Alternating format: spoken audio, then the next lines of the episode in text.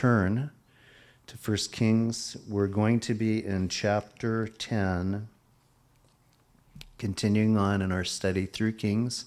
We pick it up where we left off, and this is where we are at. Didn't get the title to the guys that do the titling. And now I'm looking and there's nobody there doing the titling. You are? Oh. I got him misplaced. So the title for this has just a little bit clever of an edge, but you'll see how it plays out. It's called The Queen of Bling Pays Homage to Her King. There you go. It's the best I could do. A notable story, and it's true. We're talking about a queen.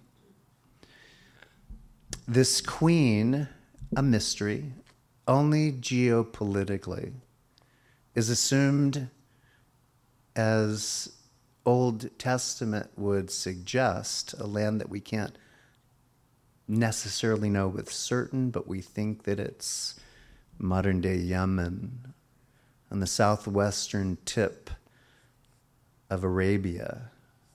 With that, if you go all the way down there, it would be at its southernmost area. It's a nation by itself, so you have to understand that. It's part of the continent, but it's the nation that is on the lowest edge of the continent. It is on the shoreline of what would be the Arabian Sea. And if you were on that seashore and going right, then you would run into the inlet of what would be the Red Sea. So there you go on the blackboard of your mind, you are now there. However, she won't be there very long. For in this text of Scripture, she will be traveling. She will be traveling actually quite a ways. The distance from where her residency is and her entourage will set forth from, we're just going to round it up to 1,400 miles. So 1,400 miles being kind to these travelers from afar. Let's put it at perhaps eight hours a day. Let's just say that's reasonable for that climate and the terrain.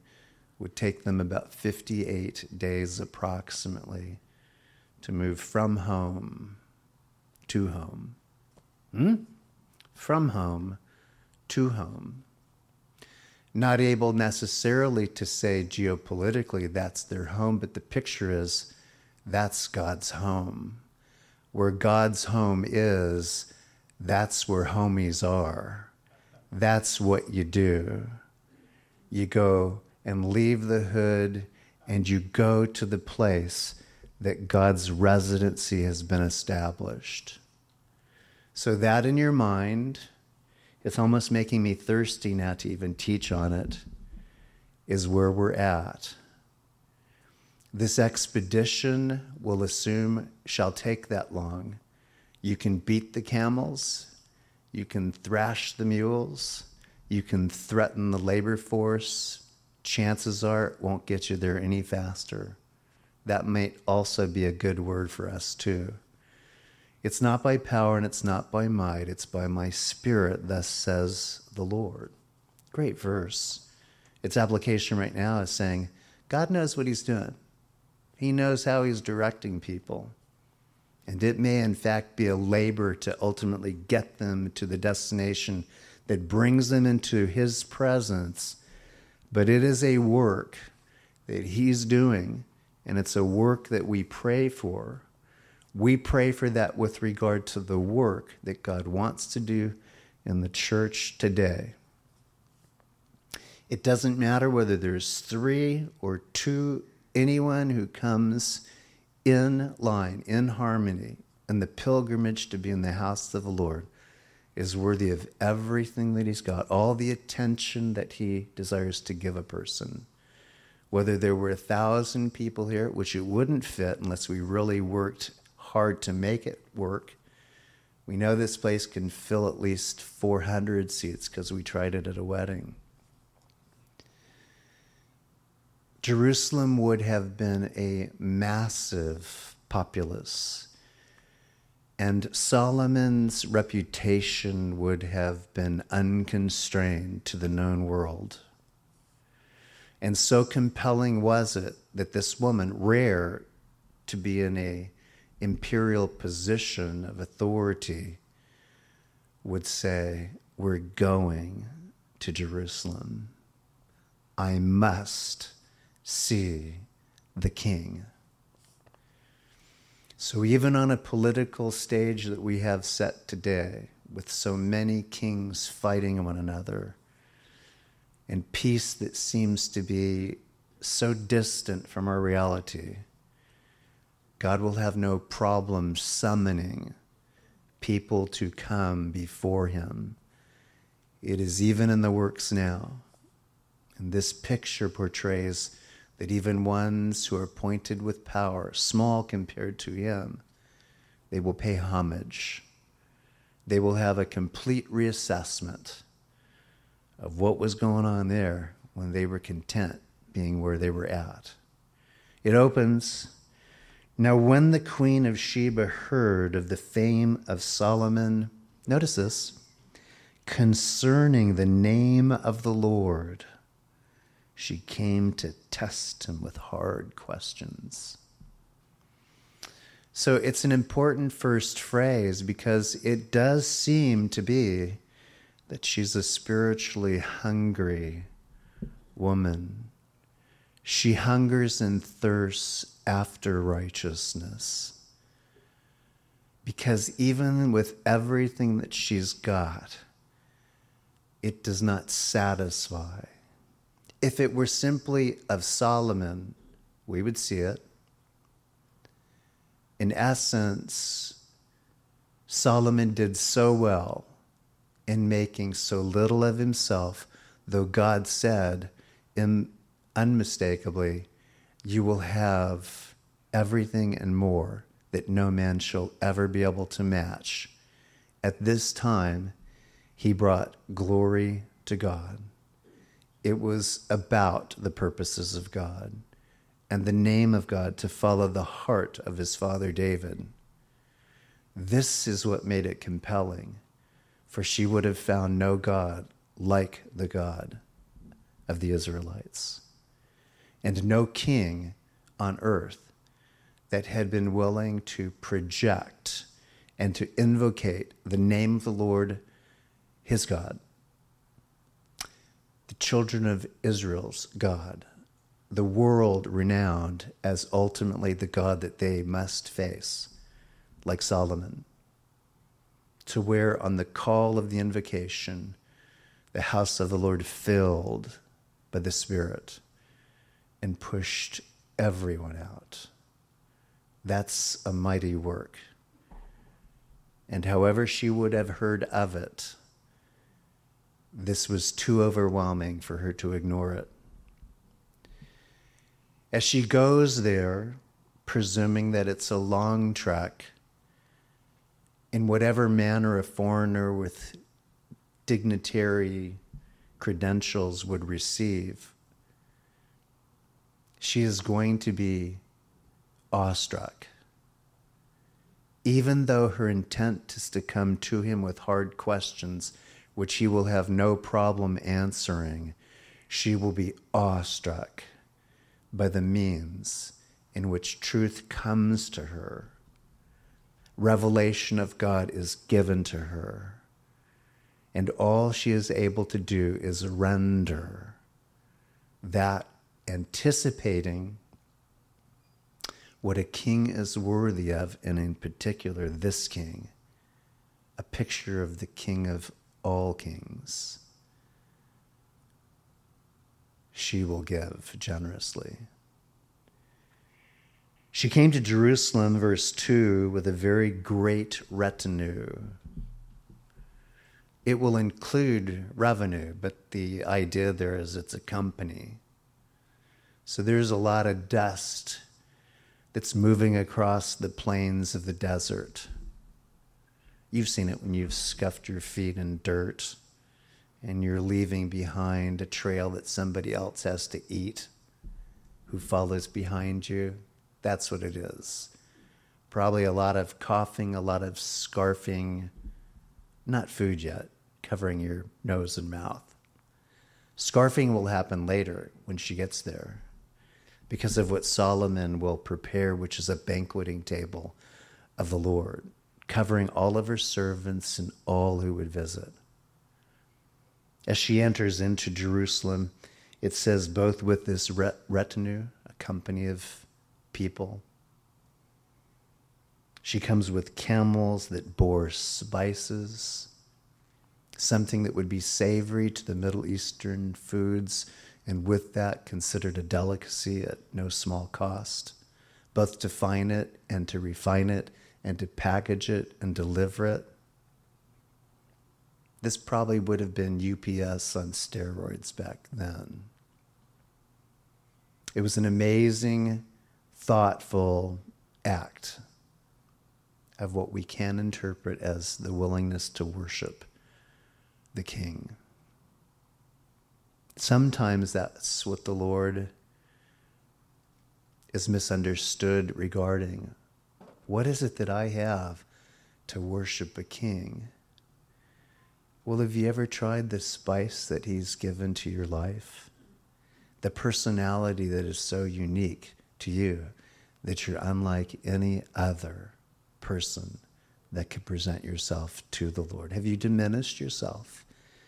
And the sweetness and the savory essence of your personality to God. This was actual spices. But the picture is no less to us. What is it you got?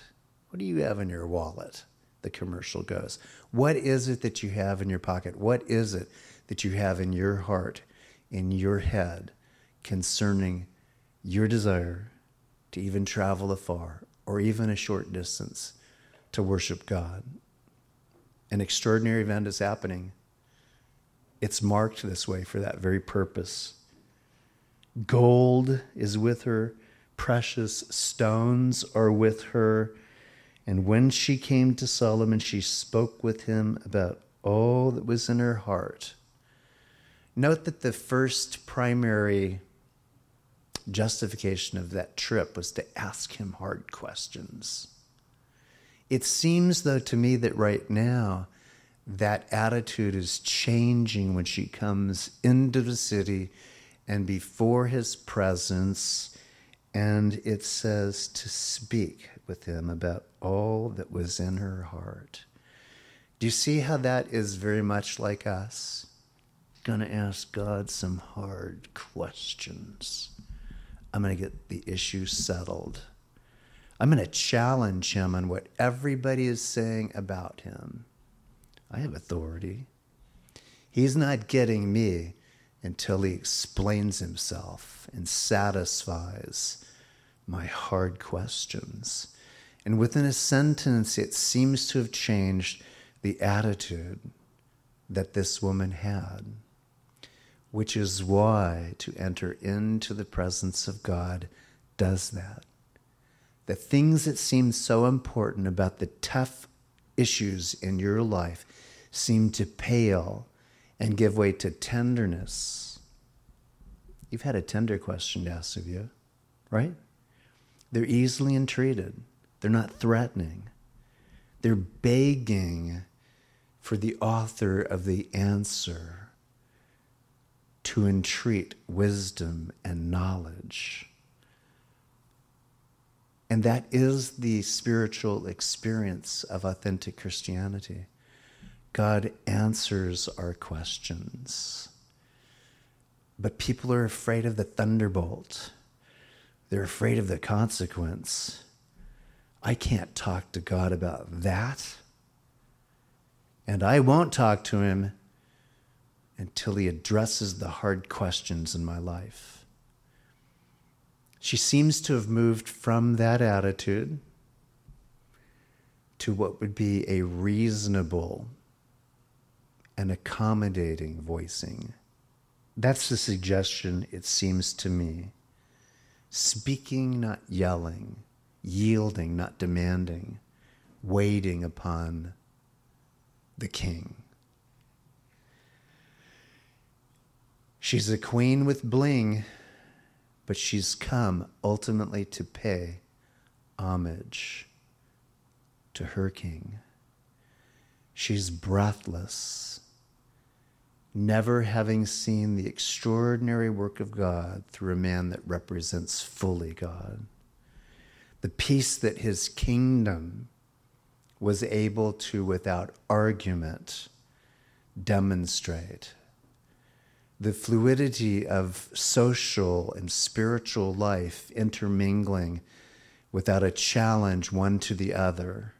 It was a period in which we would say represents enforced righteousness. We want that really in our hearts, don't we? We're tired of the unrighteous and of wickedness prevailing over our desperate need to have peace that is enforced we have the peace of God within us. That's the work of the Holy Spirit. That's good. But how we want it to agree with what our culture disagrees with.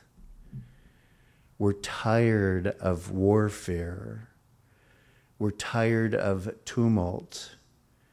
We're tired of exaggerations of lies which are becoming embraced as truth. We're tired of it. Solomon is a picture of what happens when a king upholds righteousness for the dignity and honor of God. And he's got all of it covered. His kingdom to the known world at that time has only a border that does not limit him to the reach of the power that God has given to him. And he could use it. He could, by the authority that God had given him, vanquish the known world, slaying every nation abominable to the Lord. He set up with precision the armies to be able to do it, but he was content in very likely what was the domain that God had given to him, going all the way back to Abraham moving any out that desired no business in the spiritual commerce that Israel was to represent. All of the value of this woman representing as the chief executive of her nation comes on an entourage of over 58 days and in one moment of locking eyes with Him, her disposition changes and her position changes. Our position will change our disposition. In humility, she now presents herself in the homage that is due Solomon for the sake of God, I would say she has a holy fear of the Lord and how majestic this meeting would have been. Moving towards that point, we could have any position that perhaps we would say, I'd be happy there. And the Lord would say, actually your disposition is unakin to that. It's quite contrary to that. The disposition will affect your position, but the position that you desire shall not become greater than the person you face with now, the Lord God. He's the one that weighs out things, He's the one that establishes the place that you're at the tear that you have, the accomplishment that He wants to satisfy in your life, the woman will be in awe. Notice what happens in verse 3. Solomon answered all her questions. There was nothing, notice this, so difficult for the king that he could not explain it to her. Is there a difference between the answer and the explanation? the explanation seems to go a bit in more detail than simply an answer. For instance, I can give you a yes and a no and a maybe, and I can call that my answer, and I would say, live with it, deal with it. That's the lot of it. But when I move from, for instance, those three possibilities, being very satisfied, yeah, I answered their question. And I take time to explain the reasoning of my answer. This makes a difference in what we know as a word which simply says understanding and knowledge is filling me up to a great resignation that I ain't got what I thought I had, and I need what only God can give on His terms. It's a beautiful entreatment of saying, yes, no, maybe, wait. God's entitled in His sovereignty to do in His sovereignty to do that. But oh, how it's expressed. He loves to explain things to us when we are able to say, Your will be done. I like the picture. He could explain it. And when the Queen of Sheba had seen all the wisdom of Solomon, the house that he had built, the food on his table, the seating of his servants, the service of his waiters and their apparel, his cupbearers, and his entryway by which he went up to the house of the Lord, there was no more spirit in her, breathless, but sustained.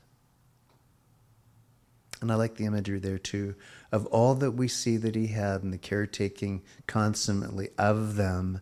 Notice what it is the scriptures say she observed his traveling to the house of the Lord. She would see him model ultimately the pilgrimage that it takes for even a king to make to the place that speaks of God. He was seen by her going to the house of God, by which all he wanted to do was draw attention to the Lord. It's so easy to have attention drawn towards us especially if you're in the public's eye. We all are. Some of us just happen to be at times magnified. That could be so with me. The question is, in the magnification that is upon me, can I magnify the Lord even greater? And that is, I believe, one of our chief accomplishments in how we are admired can we not say, oh no, not me, brother, not me, sister, but say, I am so delighted that you see the Lord in what you say of me, for it is Him that has given me this position for a season. It is the Lord. It takes their breath away. Add to that, if they have no answer, nice meeting you. And by the way, God bless you on your pilgrimage to see the Lord as I see him. Try these phrases. See how those starved for true impressions will press into the Lord because you challenge them. That their life right now is simply a dusty road. But the road they need to be on is from the house of Solomon to the house of God. And they can take that journey they can be that man, woman, and child. We were on a dusty road one time. The Lord changed things. It's a picture, it's one that I believe has great application. No spirit in her. Verse 6 Then she said to the king, It was a true report, which I heard in my own land about your words and your wisdom. However, I did not believe the words until I came and saw with my own eyes, and indeed the half was not told me. Your wisdom and prosperity, they exceed the fame of which I heard. Happy are your men, and happy are these your servants who stand continually before you and hear your wisdom. One of the passages that I utilized in the graduation ceremony was this because it's a favorite of mine. And I believe it has with it the capturing of this emotion, this assessment. One thing have I desired of the Lord, and that will I seek after that I may dwell in the house of the Lord all the days of my life, to behold, note the beauty of the Lord, and to inquire in his temple, for in the time of trouble, he shall hide me in his pavilion in the secret place of his tabernacle. He shall hide me. He shall set me high upon a rock. And I'll stop there. The rock implicates to the person in the position of great fear, I get a step up to a different level now making the Lord the priority of my pilgrimage. I get a step up. And that's what this woman in her executive position was able to see the invitation. Everything was very impressive, but nothing more impressive than one who literally is the figurehead of both spiritual life and a picture of a perfect king. We'll see his faults, but right now he portrays one who is, by any standard of those days, unmatchable. He is anointed by God. He is a picture of a perfect king, a perfect caretaker of those under his charge one who has such organizational skills and authority that he knows with precision where everything fits and where everyone has a place. I don't. Sorry. But I believe in God who does, and my confidence is Him. When people ask of me answers for their dilemma, I say, I'm in the same situation. I'm asking God. I'm seeking the Lord. I will tell you, do the same. He is as available to you as I honestly believe He avails Himself to me. Obey the Lord, love the Lord, seek Him out, find the place that removes you from the distractions, the burdens. Make Him your objective, see Him as He is. And so, this is a wonderful word the wisdom being extolled. Blessed, notice the outcome of this meeting.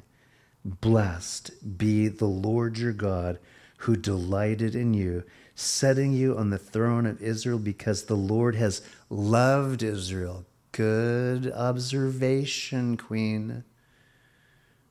You've been given authority and you've been given a land but you are rightly seeing that Israel is the love of God's eyes. And this world needs to know it. God has not changed his opinion about Israel. He will not change his opinion about the church, nor his opinion about you and the reason that he died for you, for me. She seeks wisdom, she gets a floodgate of spiritual truth that overwhelms her.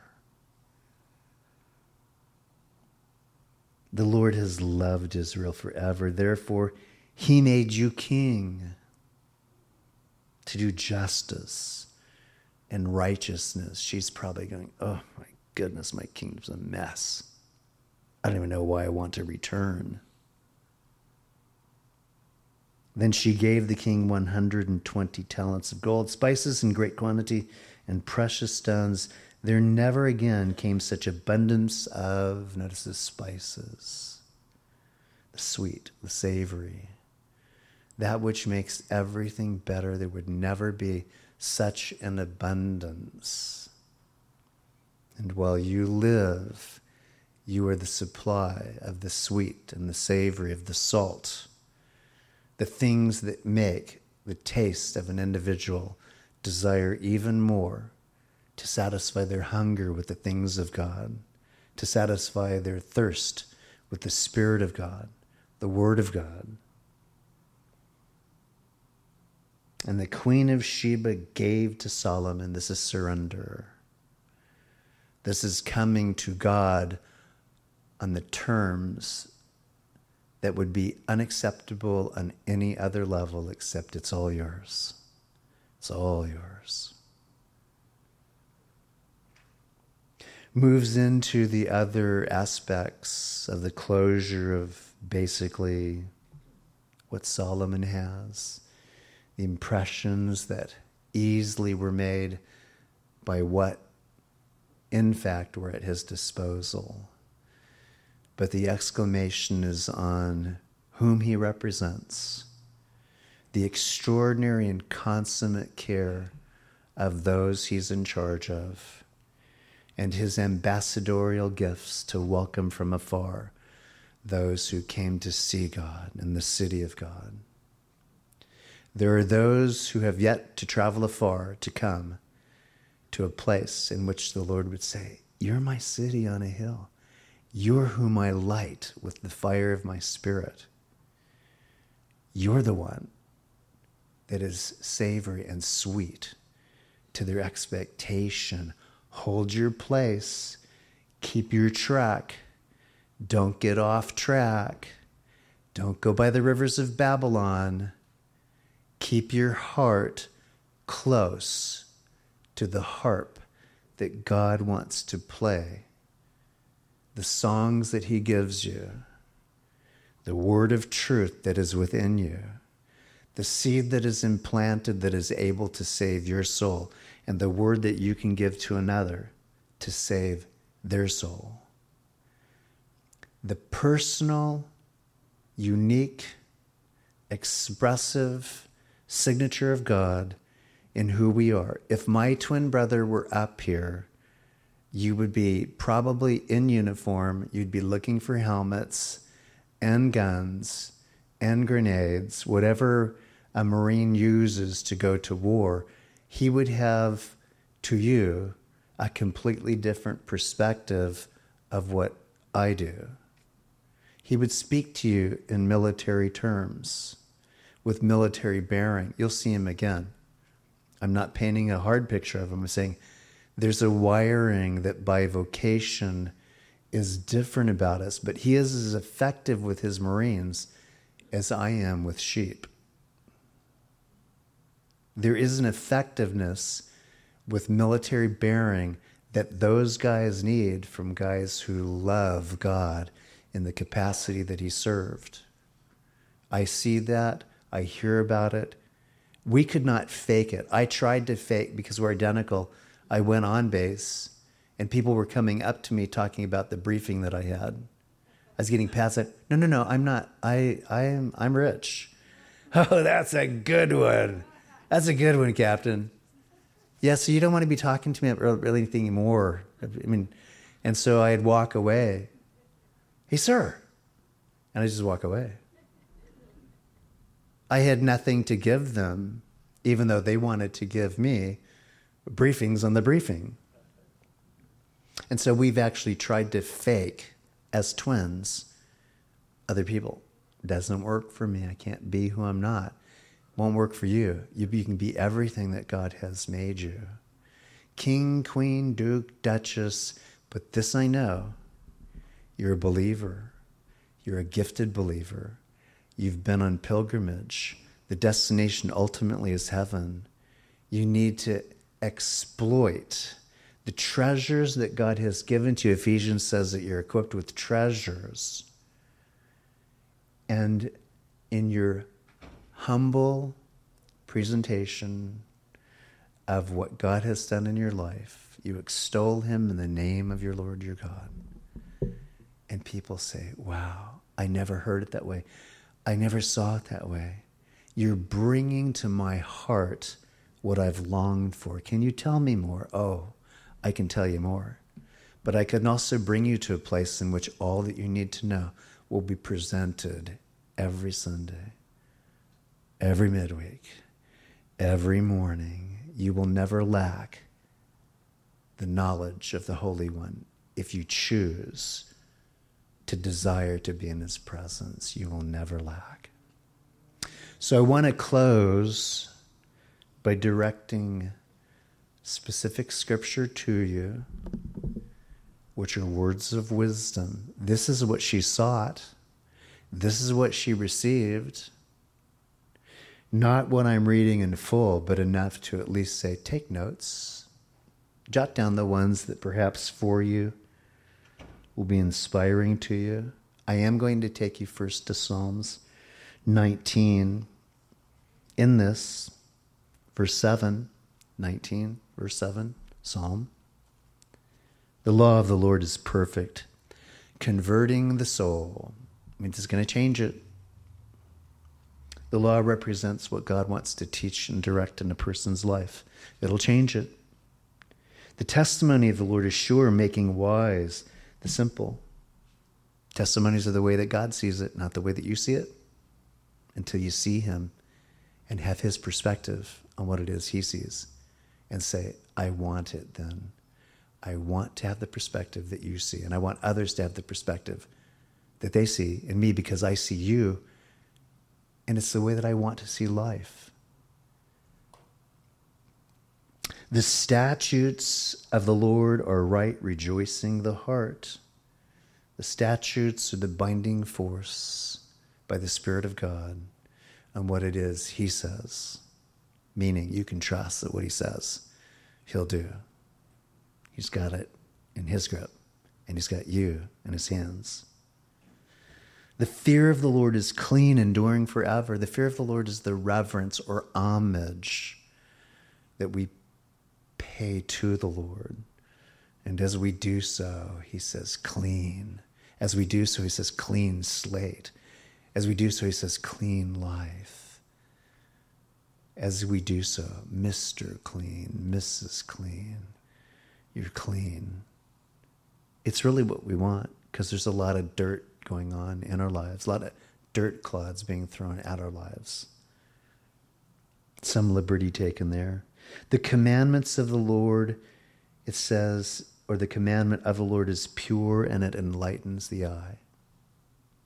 Glasses are the mechanism in which my eyes can be enlightened to see better.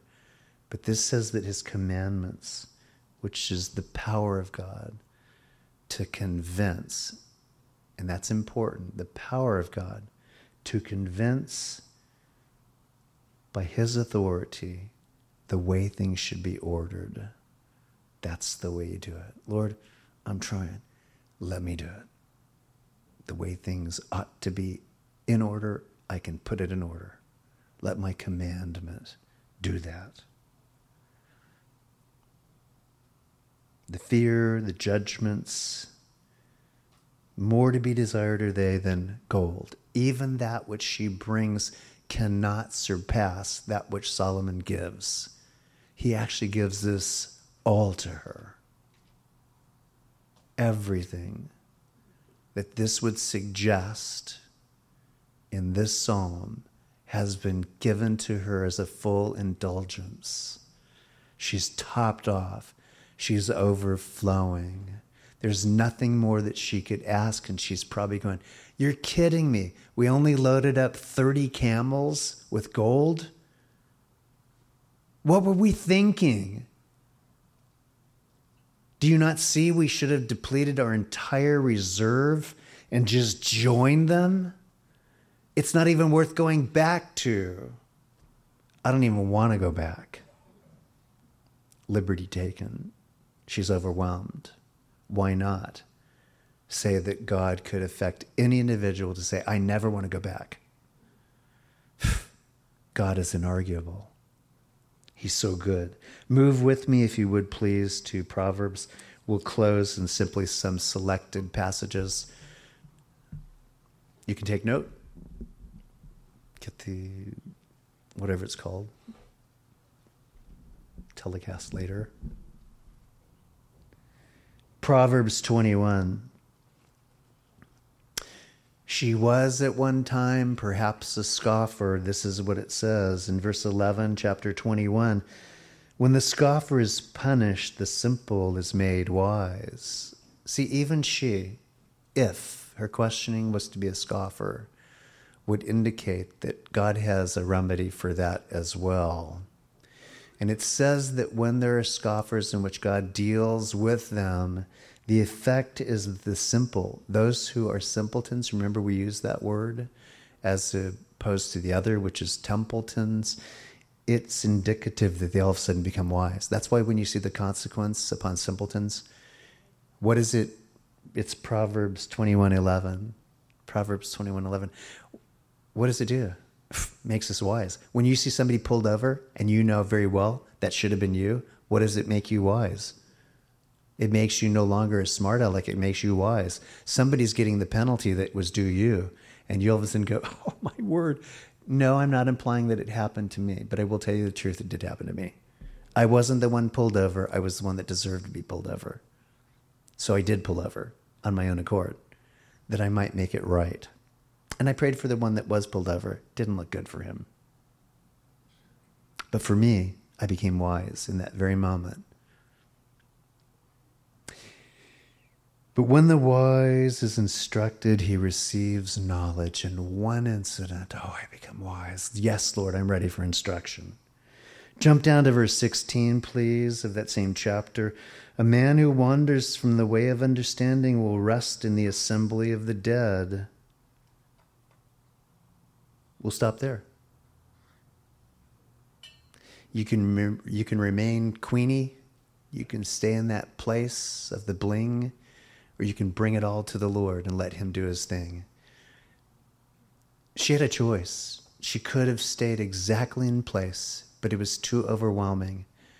And she moved. And guess what? Everybody that moved with her was able to be privileged to see the very same thing.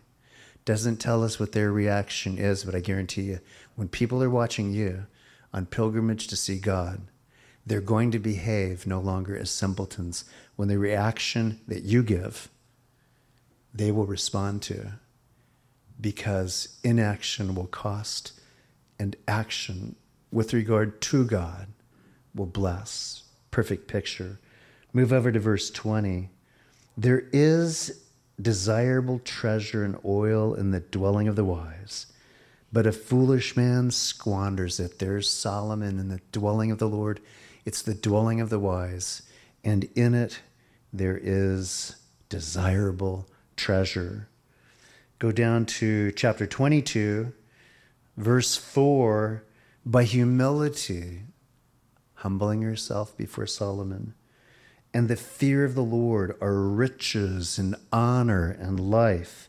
Scooch over to verse 17. Incline your ear and hear the words of the wise, and apply your heart to my knowledge.